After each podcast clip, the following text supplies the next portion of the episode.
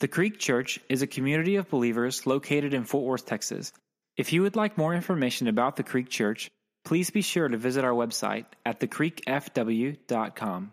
Happy Valentine's Day. Here's my card to you. I love you, okay?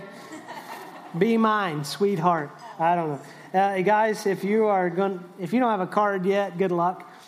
So, here's what you're going to do this afternoon. You're going to get real sappy and you're going to write a love letter. You know, that's always going to go get you more points than a cardwood anyway. And it's cheaper. You know, but you better find some kind of chocolates. Probably the only thing you're going to find chocolate wise right now at CVS or Walmart is going to be the little heart box that has, you know, eight pieces of candy. One of them is edible. Um, so, yeah. But uh, I'm Pastor Matt. I'm so glad you're here. If this is your first time here, like Ryan said, if you wouldn't mind filling out one of those guest cards, drop that in the giving station on your way out so we can get some information to you about who we are and uh, what we do and why we do what we do and, and how we do all of this. And uh, we'll get, get all that taken care of. Uh, you saw our new service times. It's going to be exciting. March 6th coming up. And um, here we go. I'm looking forward to it. I know, let me just say this. Until then, we do have some extra seats at the 9 o'clock service if you, if you want to get up earlier. Um, just saying. But uh, there's a whole lot more parking and a lot more seats. Well, not a whole lot more. There's a few more seats uh, available at the 9 o'clock, but in three weeks, we're going to do 8.30, 10, and 11.30. So I'd like to welcome somebody. Um, I say welcome home, but uh, uh this isn't their home, but we uh, we, Creek, we've been supporting um, Sebastian and, and Aaron Vasquez in Toronto, and uh, they're on sabbatical or furlough, and they're with us for several months. So, would you guys stand up and wave at us and let us love you? Welcome home.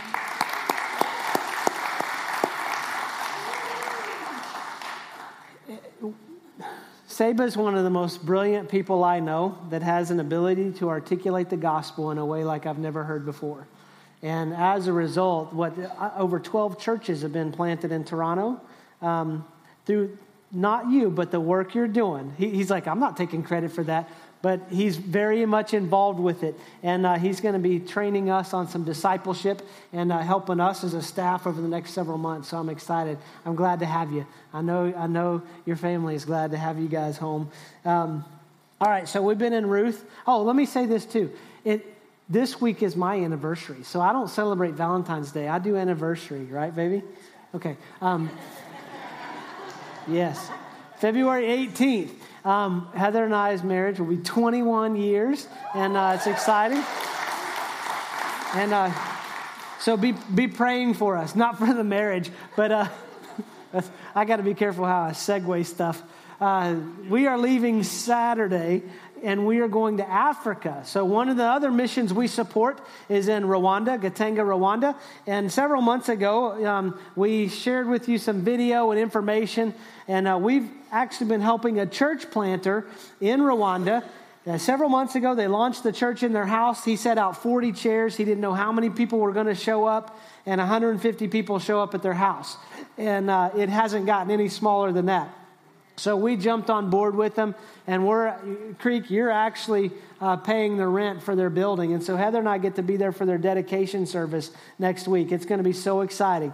And then next uh, spring, uh, next February, early spring, we're doing a Creek trip to Rwanda. So if you want to go, um, start planning for that now. And uh, this spring, we're going to have an adoption Sunday, which what that means is in the area, Africa New Life is the organization we work with. They go into the area and they identify areas that they can start pouring in with the gospel, whether that's education, agriculture, medicine, government, and then eventually church planting. And so they are in the process now of, of identifying kids for sponsorship um, to make available for us to sponsor. And Heather and I just two weeks ago started sponsoring our first child in Rwanda, and uh, we get to meet her this week, and I'm so excited about that. I mean, it's it's one thing to sponsor a child across the world and get a letter, but to actually get to hug somebody that you're getting to pour into, um, there's just a connection like none other. And so this spring, you get the opportunity to uh, support some kids and sponsor some kids, and then next year you can actually go and and spend time with them and meet their families and talk with them and see what see what they what they're all about. So, Ruth chapter three. If you got your Bible, let's go to Ruth. Um, we've been going through uh, the study of Ruth. I love going verse by verse. It keeps us accountable to the context. Um, while you're going to Ruth chapter 3, let me say hi to our Periscope family. Last week we started live on Periscope. And um, yeah, welcome them. We love you, Periscope people. We have several people in our church that can't get out on Sundays due to health issues or whatever it is, and so we make that service available for them. Um, and so if you miss, you don't even have to watch live at 10:30. It stays up for 24 hours. Last week we had a family home from Japan, uh, Creek family. We got to do their baby dedication. Um, as they head back, we actually did the math so they could be on Periscope, and they'll actually watch us Monday on Periscope because they're 14 hours ahead of us. So, welcome, Periscope family. Um, it's awesome. I can help you get on it, but I can't tell you how to do it. And that's crazy. I'm not technically savvy. So, just go to the App Store, search for Periscope, follow the directions. If you have a Twitter account, it's easy. If not, you can use your phone number. I helped one of our elders get set up last Sunday night. It's awesome. Um, so it's good stuff. So, Ruth chapter 3. If you don't have a Bible, we keep some on the back rows or back tables for you. If you don't own one, write your name in it. That's our gift to you. This is a story about redemption. And it, it's interesting as we've been tracking through it. Last week we saw where uh, Naomi or Ruth went out into the field to begin gleaning, and she happened to come across an area of the field owned by Boaz. And Boaz happened to be there and get a see her. What we learned last week, a big takeaway, is there's nothing accidental with God. God's always very intentional with everything he does. God doesn't waste anything, God has a purpose for everything he does. And in this story, um, we see that we're going to see and track through Ruth and her redemption and how she meets Boaz and ends up connecting with Boaz. And remember, Naomi is the mother in law. And Ruth followed her from, from Moab back to Bethlehem. And Ruth's out in the field. But last week we talked about this important principle that God wants to change our heart before he changes our circumstances. What we're going to see today is Naomi's heart has begun to change. She's gone from this perspective of just call me bitter to beginning to help Ruth connect with her Redeemer and pursue her Redeemer. And so we think this story of Ruth is all about a marriage account between a foreigner and a devout Jew and how God brought them together. And we see the marriage account because it's through their lineage that Jesus is born. And Jesus is our Redeemer. But this goes so much more. This is actually a picture of Christ's relationship with those who pursue him and those who belong to him and those who trust him. And what I love about Naomi in this is that she begins to see her circumstances change because her heart changes. She goes from trying to survive and eke out a living to really getting in this mindset of thriving.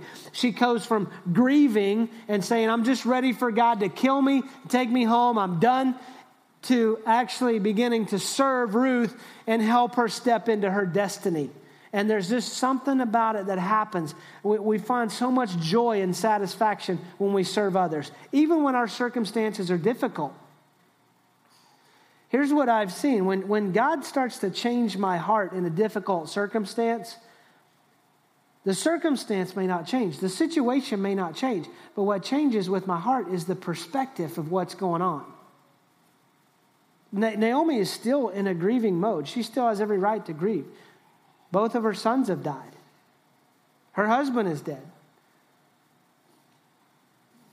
But yet she begins to see things from a different perspective because God starts working on our heart. And, and when, we, when we get into this, I, let, me, let me just say this. Um, we're going to cover verse 1 through 6 today. And this is going to cover steps for us to take to pursue a deeper connection with God.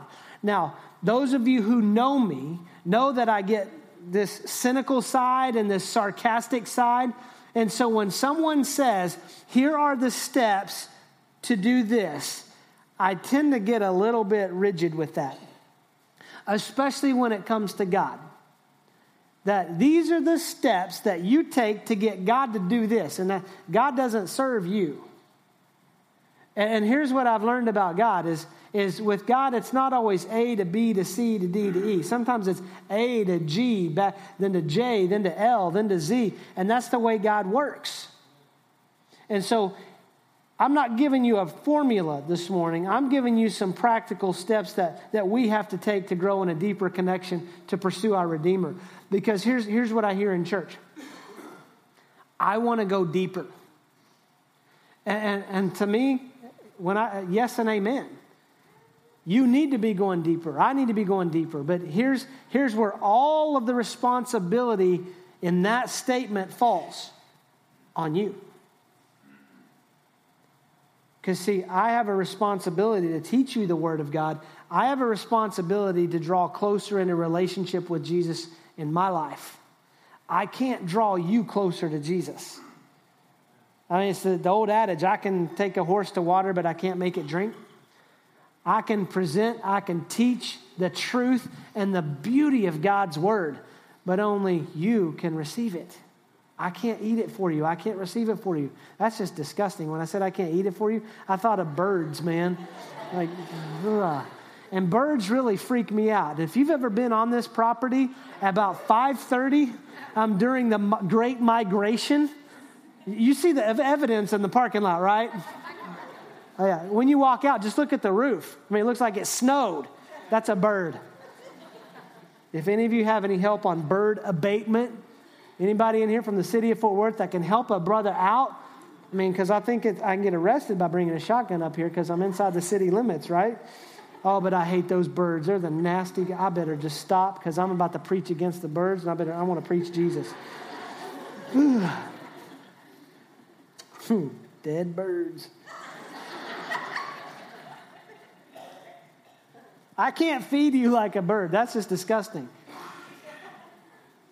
But you want to go deeper? Yes, there are ways to go deeper, and there's things that you and I have to do to pursue a deeper connection with our Redeemer. And the problem is that a lot of us get too consent, content sitting in church um, occasionally, living off of the leftovers or just sitting around waiting for somebody to come and, and feed us or give us, give us a handout. Remember in chapter 2, Ruth chapter 2, that Ruth would glean the leftovers in the field, and then she was dependent on the leftovers and then Boaz, having pity on her, told his workers, said, Hey, some of the bundles, some of the sheaves that you harvest, drop some extra for her. Too many of us are content in our relationship with Christ to eat off of the leftovers and sit around hoping somebody's going to drop some extra. There's no satisfaction in that. That's not going to get us there. We find our satisfaction and fulfillment when we're pursuing a relationship with Jesus.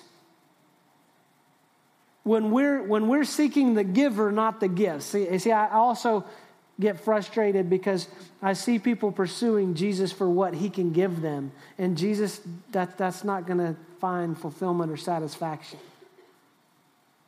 Yes, if you're sick, he is the healer.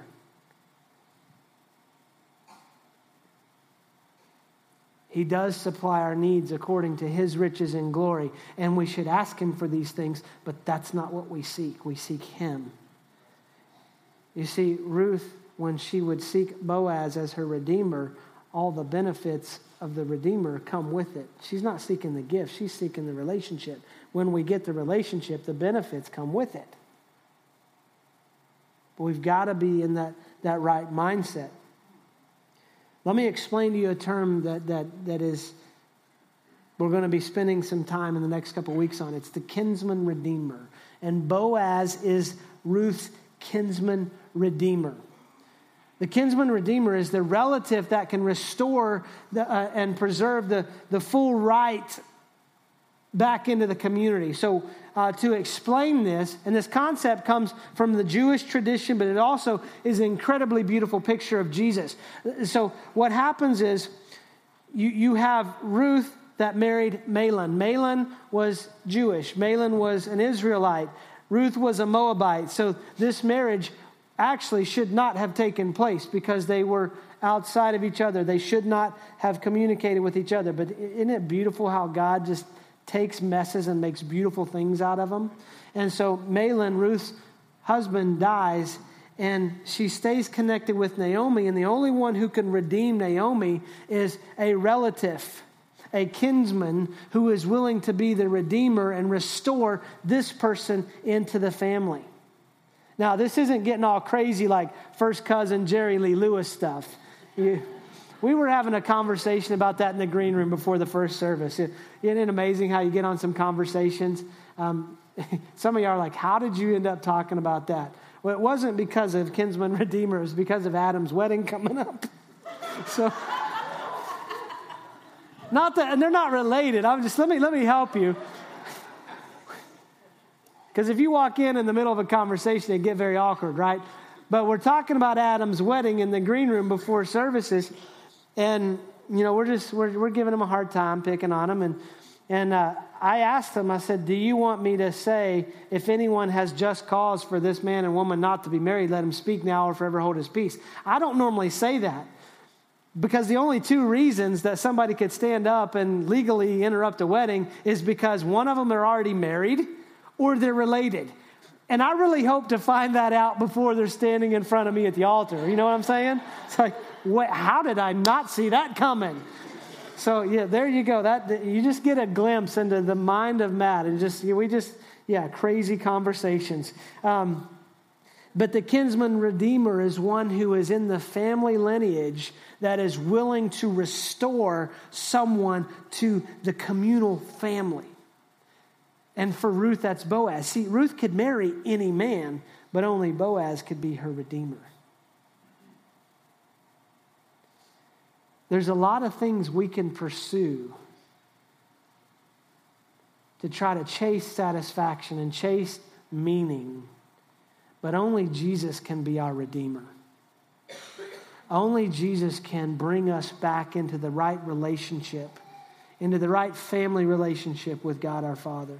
And Naomi gives some steps to Ruth in how this process happens. Here we go Ruth chapter 3, verse 1. Then Naomi, her mother in law, said to her, My daughter, should I not seek rest for you that it may be, may be well with you? Is not Boaz our relative with whose young women you, you were with? See, he is winnowing barley tonight at the threshing floor. Wash, therefore, and anoint yourself, and put on your cloak, and go down to the threshing floor. But do not make yourself known to the man until he has finished eating and drinking. But when he lies down, observe the place where he lies, then go and uncover his feet and lie down, and he will tell you what to do. And she replied, All that you say I will do. So she went down to the threshing floor and did just as her mother in law had commanded her. Okay, so here we've got a list of some things. And like I said, I kind of buck up at list, but let's, let's track through what Naomi is helping Ruth do. She's helping her pursue a relationship with her Redeemer. The first thing she says is, Go wash yourself. In, in Scripture, taking a bath usually preceded a special event. For most of us, taking a shower, it's not just a daily routine. Sometimes it precedes a daily, a special event, like tonight's Valentine's. You may go shower before you take your wife out for Valentine's dinner. If you work in the yard at any point today, I hope you go shower before you take your wife to dinner. What Naomi is explaining to Ruth is that, that you need to, to clean up and prepare for a wedding. You need to wash yourself. And this, this idea is, is very big in Scripture because we need to wash ourselves to draw closer to Jesus. I mean, we, we get stuff on us, we, we, we deal with stuff. We all struggle with sin. You struggle with sin. I struggle with sin. We're all going to deal with it.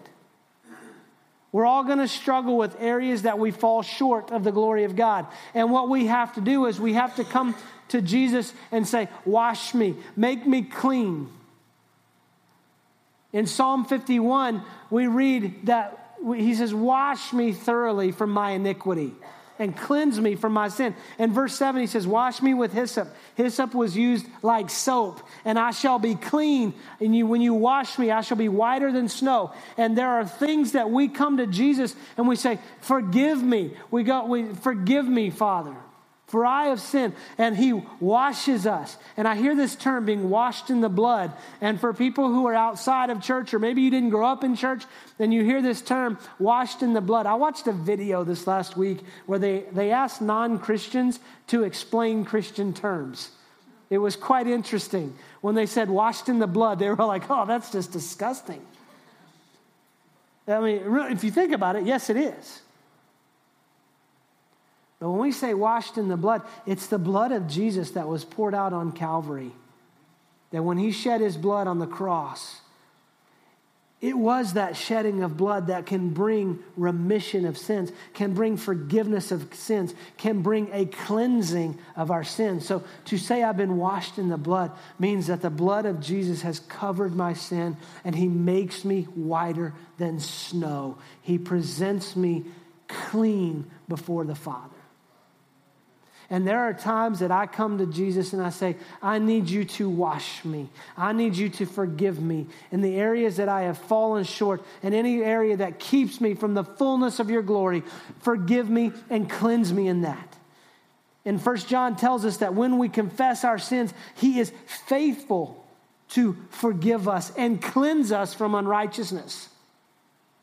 And then there are times that I come to God, I'm like, God, cleanse me. And, and here's what God says clean yourself up.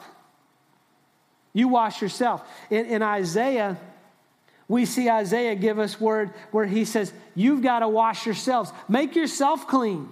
Remove the evil deeds from before my sight. Cease to do evil. So, so there's two kinds of washing we've got to deal with here. The one where we come to Jesus and say, Forgive me of my sin, cleanse me. And then there are times when our Father says, You clean yourself up. This is where we get into that issue of habitual sin, where we're addicted to the pleasure of sin, but yet we're overwhelmed by the guilt of the sin. And Jesus can forgive us, and He is faithful to forgive us. But there are times He says, Would you just clean yourself up? I grew up on a farm, and two older sisters and younger brother. And my younger brother, we could fight. We could fight well. And and there were times my mother would just kick us out of the house, and you know we just go run around the farm, and and we always had something with us. I mean, uh, but this particular day we had sticks, and I don't know if they were our swords or our staff or what. Depends on what movie we were watching at the time. But we had these sticks, and and we had been fighting, and I don't know who started it but I know how it ended. Um, but we're walking through the pasture, and we had a lot of cows on our farm. And we ended up getting into a fight with the sticks, flinging cow manure at each other. it was a crap load of fun, man. so we head back to the house and I'll never forget my mother. My, my, when we would make my mom really mad, she would like set her jaw. She's like, What have you done? And we're like, We're not fighting anymore. And so she made us go to the basement, to the laundry room, and then she pulls out the hose, which was on the side of the house, and she hoses the stuff off of us. And then she says, Take off your clothes and you go get in the bath. She washed the, the big stuff off of us, and then we had to go get in the bath and clean up the rest. You see, there's things that we've got to do. If we're going to draw near to the heart of God, there are things that we have to put off. There are things that we have to cease to do. Here's where the frustration happens in church when you try to do it without Jesus cleaning you, when you try to change your behavior without a relationship with a Redeemer. Because what happens is you're going to get frustrated because you can't manage your own behavior well enough to please anybody. And so you're going to get so wrapped up trying to clean the stuff off of you, and you've never allowed the Redeemer to wash you. And you will end up frustrated because you will not find satisfaction in trying to clean yourself up. It's a both and. that we have to reach out to our Redeemer to cleanse us from all iniquity, and we have to be willing to wash ourselves of the evil deeds that we get so wrapped up in. We have to purpose in our heart not to do it. And then she tells, she tells Ruth, then anoint yourself. Go anoint yourself. Put perfume on. What would happen is the bride would anoint herself. She would put perfume, and this would be done with very fragrant oils. And oil, an anointing of oil in Scripture refers to the Holy Spirit. So this bride would present herself and want to leave a beautiful aroma in her groom's nostrils. She would want to be a fragrance that is pleasing to her groom. You see, you and I, we have to have the anointing of the Holy Spirit in our life. That it's not just, we don't just get cleansed, but we have to be anointed. See, we can clean up, but then we want to be a beautiful fragrance. Too many of us spend so much time of our life wrapped up in sin, and we never pursue a deeper relationship with our Redeemer that we're always just in the washing mode. We're always just kind of washing and trying to wash, and then we're like, wait, I, I, just can't get it clean, and we keep washing. You know, we've got to move on from there to allow God to anoint us through the Holy Spirit. You see, you and I, when we give our life to Christ, when we become a Christian, when we're born again, when we're saved, we're given the Holy Spirit. Paul told the church in Corinth that, that it's God who establishes in us with Christ and gives us the Holy Spirit, that we are anointed through this Holy Spirit. And the Spirit puts His seal on us, and He's given to us as a guarantee, as a deposit for when Jesus comes back for His bride. The church is His bride. You and I, if we are in Christ, we are His bride. And we should have a fragrant aroma about us that when He comes, the, the, just the senses are awakened through how we smell. Isn't it amazing how a smell can bring back a memory? I mean, it's just a good smell or a bad smell. A smell can trigger a memory. And we want to be a pleasing aroma. And that happens when we're anointed by the Holy Spirit. See, Paul said it's not a once and done thing. In Ephesians 5, he says, Be continually filled with the Holy Spirit. Let that oil just flow down so that as you move about your life, you are leaving a beautiful aroma and God is being glorified by what you do. It's pleasing to God. He can bless us. And, and, I hear people say that uh, that's just weird to me. I don't need the Holy Spirit. L- let me help you with something. Jesus is God in the flesh. Jesus is fully God, fully man, and came to earth and lived a perfect life and gave his life on the cross and was resurrected three days later. And in his life, he, he knew he needed the Holy Spirit. If the God of the universe, who wraps himself in flesh, needed the Holy Spirit, to endure life in the flesh, you and I, we absolutely have to have it. And then she moves on to some practical things. Naomi tells Ruth, change your clothes. See, I hear this from Heather when I try to dress myself. I walk out of the closet and she's like, That what you're wearing? No. I don't think I'm going to now. I just get approval. It's like, what do you think about this and this? You know, eh.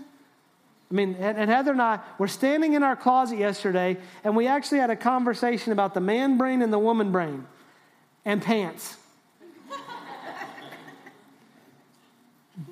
Because the pants that I find most practical and most comfortable, she says, are the worst things on the face of the planet.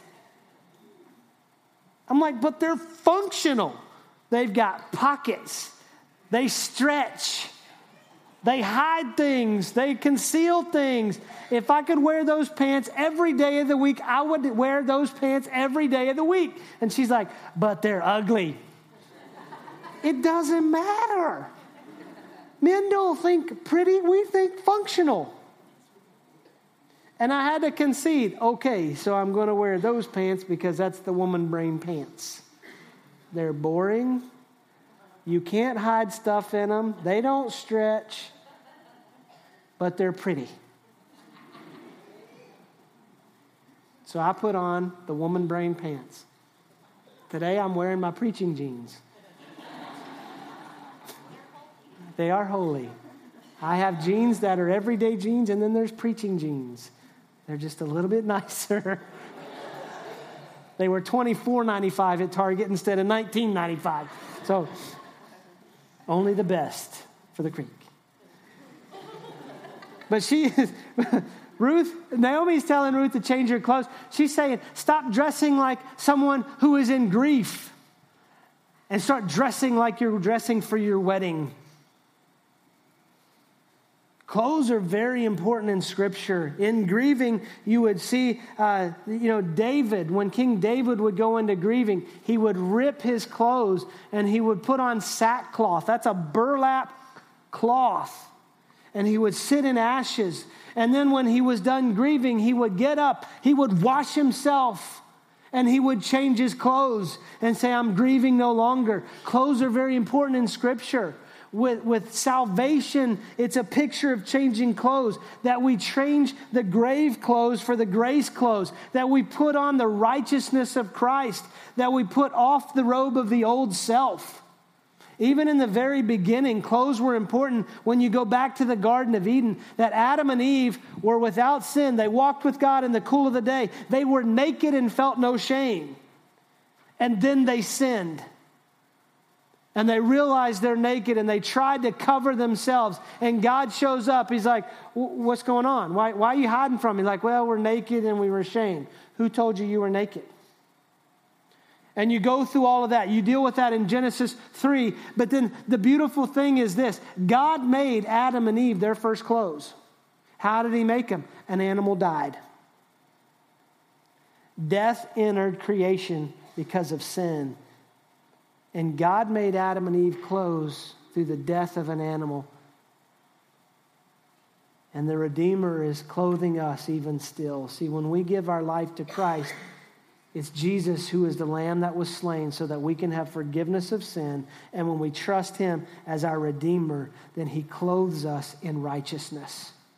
He provides the holy, righteous clothes. Solomon said in Ecclesiastes 9, he said, Let your garments always be white. So always be washed through the blood of the Lamb, and let no oil be lacking on your head. So the Holy Spirit never lack on your head, that you are clean and walking in the anointed, and you're walking in the robes of Christ. Remember the prodigal son? That after he found himself in the pig pen and he gets himself up and says, I'm going to go repent to my father. And he comes, his father sees him from a long way off. He runs at him. What does he do? He hugs him, he restores him, he takes his robe and he wraps it around him. He changes his identity with the clothes. So Ruth is changing from a grieving widow to someone who is dressing and preparing for her wedding. And then the interesting thing is, Naomi tells Ruth how to approach Boaz. She says, You know, he's going to be at the threshing floor. And when you go down, when he finishes eating and drinking and lies down, observe where he lies down. And then go and uncover his feet and lie down at his feet, and he'll tell you what to do. Okay, now this just sounds weird. She's telling her how to approach Boaz as your, her redeemer. Now, this is the only way that Ruth could approach Boaz for him to understand that she's calling on him as redeemer. It's customary. Now, Ruth, if she didn't do it the exact way that Naomi had told her, Boaz would be confused. I mean, maybe she, she could have been on the way to the threshing floor and gone, you know what? I really don't want to lay by his feet. I've washed, I've put on perfume, I've changed clothes, but he's working. He's going to be sweaty. And I don't, man, his sandals may stink. And the thought of uncovering those feet and laying my head beside of stinky feet, I don't like feet smell. I'm telling you, man, when I was in youth ministry, we played a game, and this girl had to take off her shoes. and I, I was gagging. I have a low gag reflex and I can't stand foot smell.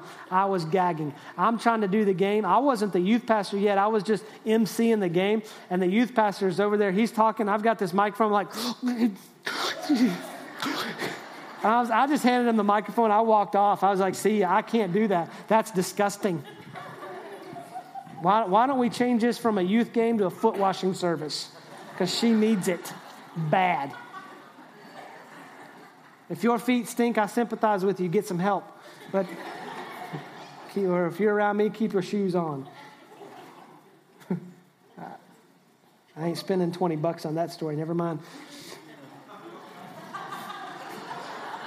Some of y'all know what that is. If you don't know what that is, if I tell a story on my family without permission, it costs me 20 bucks. I just saved myself 20 bucks and a whole lot of grief. So, but Ruth had to put herself at the feet of her, her Redeemer. Naomi was, this is the instruction. You put, you present yourself at the feet of the Lord of the harvest, and he will take care of the rest. This is an absolute sign of humility that when we approach Jesus, we approach in humility. Yes, Hebrews tells us that we can approach the throne of grace with confidence, but we don't approach it with pride. We approach with humility because if we're prideful, God sets himself against us. God abhors, God hates the pride. But if we are humble, he says in James, if we're humble before the Lord, then he will lift us up, he will exalt us. And so we present ourselves to the feet of our Redeemer as an act of worship and an act of humility and let Him draw us up. Let Him take it from there. I love the imagery that, that Naomi is saying because Boaz is the Lord of the harvest. He's threshing in the threshing floor, and she presents himself, and she says, When you present yourself to the Lord of harvest, he'll do the rest. See, Jesus told his disciples, He says, Look, the fields are white with harvest. There are souls, there are lives that are ready to be saved. Pray to the Lord of the harvest that he will send workers into this field. He didn't, the instruction was humble yourself and pray to the Lord of the harvest and let him do the rest. You know what's incredible about the creek? It takes over 100 volunteers a weekend to do what we do. We launched with 27 people. When I see what God has done at the creek, with exponentially more people that serve than launched the church, I'm, I'm humbled. I'm blown away by it. And I don't believe in guilting you to serve or, or just, you know, just pushing and pushing and pushing you to serve. You've got to do it out of obedience to the Lord. But here's, here's my responsibility, and here's what I tell the staff. We pray to the Lord of the harvest. We humble ourselves. We seek his face. We pray that he sends the right hands and the right heart into this harvest field. Because here's what I know the field is ripe with harvest in Fort Worth. There are hundreds of thousands of people who don't have a relationship with their Redeemer. And I don't know if we're called to reach them all or just glean parts of the field. You know what? I don't care. I want to see people engage in the life saving mission of the gospel. And so if you serve here at the creek, you are prayed in. So many of you last week signed up to serve, and, and, men, thank you for serving on the parking team. Thank you for doing that. You may felt like you got wrestled into it. You were prayed in. Now, your wife might have signed you up, but we prayed you in. So many people are engaging in serving in our children's ministry. I'll give you a preview of the State of the Union, State of the Ministry address that's coming in a couple weeks. For 2016, our budget for childcare is 27,000. That's what we spend on childcare.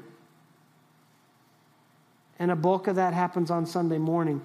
But so many of you, because you've been prayed in, are stepping in to help bring relief in that area of budget so we can spend it in other areas. Thank you.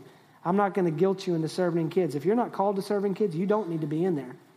You will create a mess. You will get burnt out. And here's what I've seen in the past you will walk away from church because burnout people walk out. So we pray to the Lord of the harvest. And the next step is what you've got to do it's obey.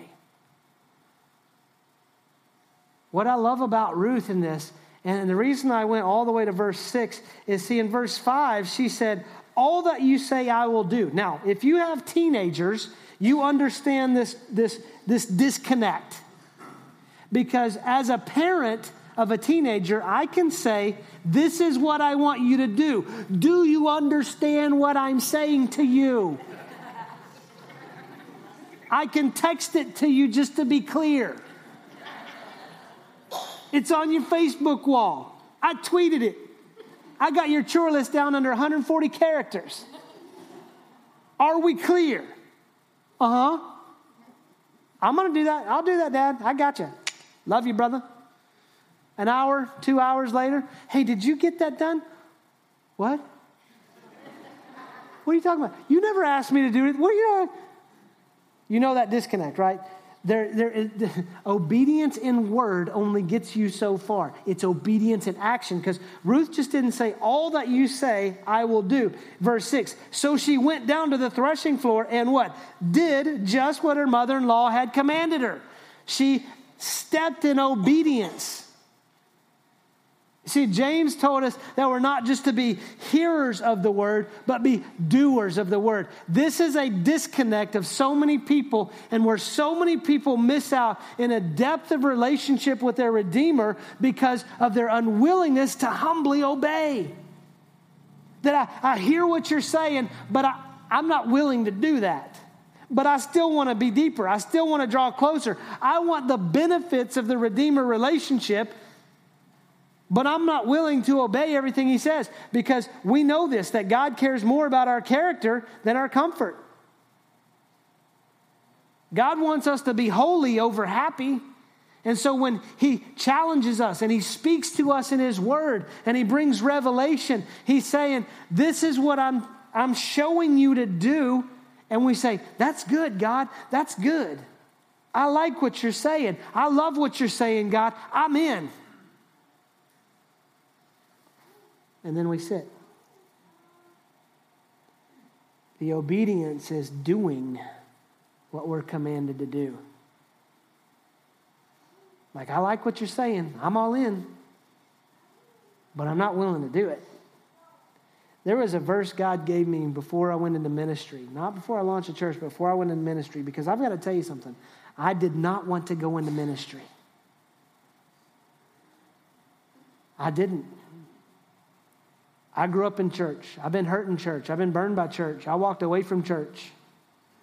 And the last thing I wanted to do was go into ministry dealing with a church. And I couldn't shake it. And this verse, Isaiah 119, is what God put in my mind. It says, If you are willing and obedient, you will eat the good of the land. I had to get to a place where I was willingly obedient. See, I can, when, when, I, when my kids were younger, I can't make them do anything now, but when my kids were younger, I could make them obey me. I could make them clean their room. I could go in and stand there and pick up that toy, put it on the shelf, make your bed, pick up those clothes that are on the floor, put it in that hamper. I could make them be obedient, but I couldn't bring willingness to their life. I could bring discipline. I could bring accountability, but I couldn't make my kids willing. The willingness has to come from you. When you decide you want to go deeper in a relationship with our Redeemer, that has to come from you. I can't make it happen. Here's what I will promise you this, and I will stand before God and give account of this of the quality of food I put out in front of you. God's not going to ask me how many of the people of the creek that He let me lead went deeper in a relationship with Him. He's going to say, How good of food did you put out? And I'm going to be able to stand before Him and say, You know what? Every jot, every tittle every bit of truth in this word, I put before your people so that they would pursue a relationship with you that is greater than anything they could ever imagine and more fulfilling than anything that we'll ever find in all of creation. Father, that's all I've got. See, Ruth has a Boaz as her Redeemer. You and I have a man named Jesus who is our Redeemer. And in order for redemption to happen for Ruth, she had to present herself to Boaz. In order for you and I to have redemption in life, we have to present ourselves to Jesus. And if you've never done that, my challenge to you this morning is humble yourself at his feet. He'll wash you. He'll anoint you. He'll change you. All you have to do is present yourself at his feet and obey what he tells us to do. If you've made that confession of faith, then how's it going for you in your pursuit of our Redeemer and his righteousness? How's it going for you in seeking first his kingdom and his righteousness, knowing that all the other stuff will be added? If it's not going well, let me call you back to these simple, these five simple things. Ask Him to cleanse you. Ask Him to anoint you and change your clothes.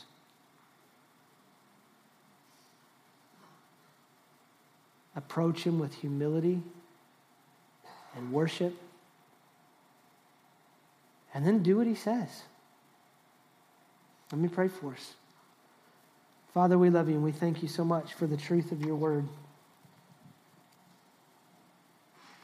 I thank you that you are our Redeemer, that you did everything. You moved heaven and earth to be our Redeemer, to bring us back into relationship, to restore us of everything that was lost, to redeem our past, to redeem our present, to redeem our future.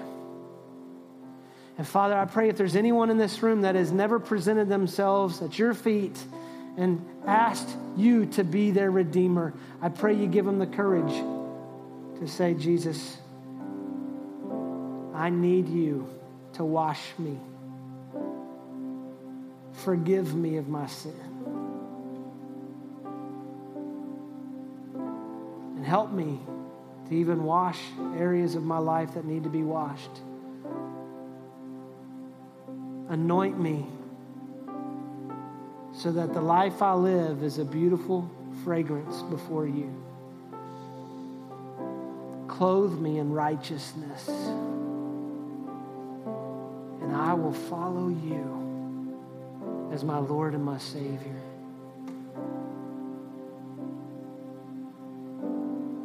Father, for those that may have prayed that, either just in listening to my voice, if that's their prayer, Give them the courage to speak to one of our prayer team, to fill out a connect card to say, I've I met my Redeemer. If you're watching online, send us an email. Because here's what I know we're not designed to walk this alone, we want to walk it with you. If you have a relationship with Jesus, if you made that faith profession in your life, but maybe you're just not living it, maybe you've let your circumstances overwhelm you, then I, I just pray, Father, right now for those in this room, every one of us, that we draw into you with the passion and a desire that we've never had before. And I pray that it's not just a fire that burns hot for a while, but it is a, a, a passion that begins to well up and is a sustaining fire in our pursuit for you. For some of us, call us back to washing, call us back to anointing. Help us understand that we're clothed with righteousness Father, help us to walk in obedience to you. We love you and we thank you, and we give you the glory for this. In the mighty name of Jesus, we pray. Amen. Thank you for listening to the Creek Church podcast. If you would like more information about us, please visit our website at thecreekfw.com. Thank you